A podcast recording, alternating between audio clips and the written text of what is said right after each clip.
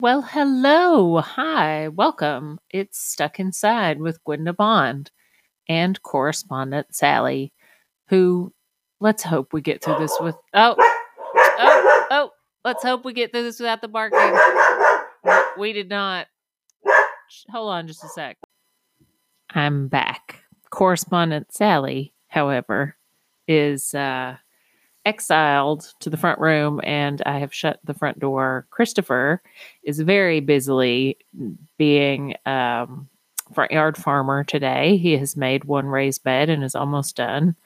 We also got some knockout roses to put in, and we'll start working on my little backyard writing space where I will type, type, type, type, type, type for the next two months uh, while the dogs occasionally uh, distract me. And by occasionally, I mean regularly. But that's part of the benefit of an outdoor office, really. So, hey, I am recording earlier than normal, uh, and I have got some feelers out for interviews and such, but have not gotten my act together to do them yet um, because we've been embarked on these huge home projects. Uh, I also got a little house with a little red top uh, for um, mason bees. Uh, mason native bees, different than your honey producing bees. They don't sting and apparently are very nice bees. I mean, not that bees that bees that sting. They have their reasons. Who could blame them? Uh, and who doesn't love honey? But that seemed like a lot more work than I wanted to get involved in. But I did buy a little little house for uh, above the garden uh, Christopher's Outdoor Garden that also has a butterfly uh, perchy place that uh, hopefully will butterflies will visit. It will make us happy. Uh, so that has been most of today in erranding. And our friend who works at the newspaper, Morgan, came by so I could loan her the new Patricia Briggs, which I already finished and was the perfect comfort read. And since Friday is book recommendation day, I would definitely recommend if you like an urban fantasy series, a blend of mythology and drama and found family ensemble, hijinks with a sense of humor and drama and all that good stuff mixed up together. Definitely check out the Patricia Briggs books. There's 12 in that original series, I believe, the Mercy Thompson series, and I adore them and read them immediately. And uh, if you love those, I assume you also love the Kate Daniels books by Ilona Andrews, which is a writing couple. Uh, they that series is done, uh, and there are some other series they have, and I love all of them. Um, and I could do a whole bunch of other urban fantasy recommendations if people want those. Um, but those are two of the longest running series that I've been following um, ever since they started, and I discovered urban fantasy, and I deeply love them.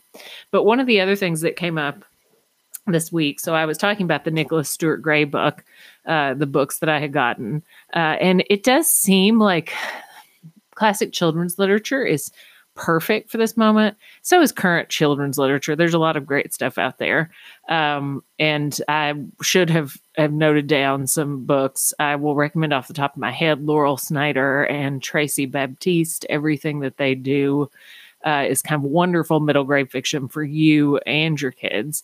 Um, Christopher and I, of course, also have a middle grade series. So if you have readers that age, kids, I would say those are fun read alouds right now. Hotel for Monsters. How can you go wrong? But I was thinking more of classics uh, because a friend had mentioned that he was reading The Hobbit and it felt perfect. And then that made me think of Frog and Toad are friends. Um, the Arnold Lobel book that was one of my favorites when I was a kid and is still a favorite. And I'm going to treat you guys uh, totally without Christopher's permission because he's uh, outside working and he would give it anyway. This was a shelf talker that he wrote for Joseph Beth Booksellers.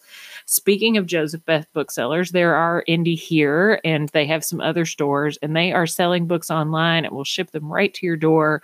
So if you're looking to pick up some books right now, I couldn't think of a better bookstore to support. We adore them and all the booksellers there And one of the things I look forward to most about when all this resolves is being able to go into my favorite bookstores. And so the more we can try and make sure that that happens, the better. So without further ado, here is your Friday treat Christopher Shelf Talker for Frog and Toad are friends. How I love thee, Frog and Toad, so much so I wrote this ode to celebrate your ups and downs, the way you make smiles out of frowns. How I love thee, Toad and Frog, living there in your bog, a bathing suit, a letter sent, you taught me what true friendship meant. Yay!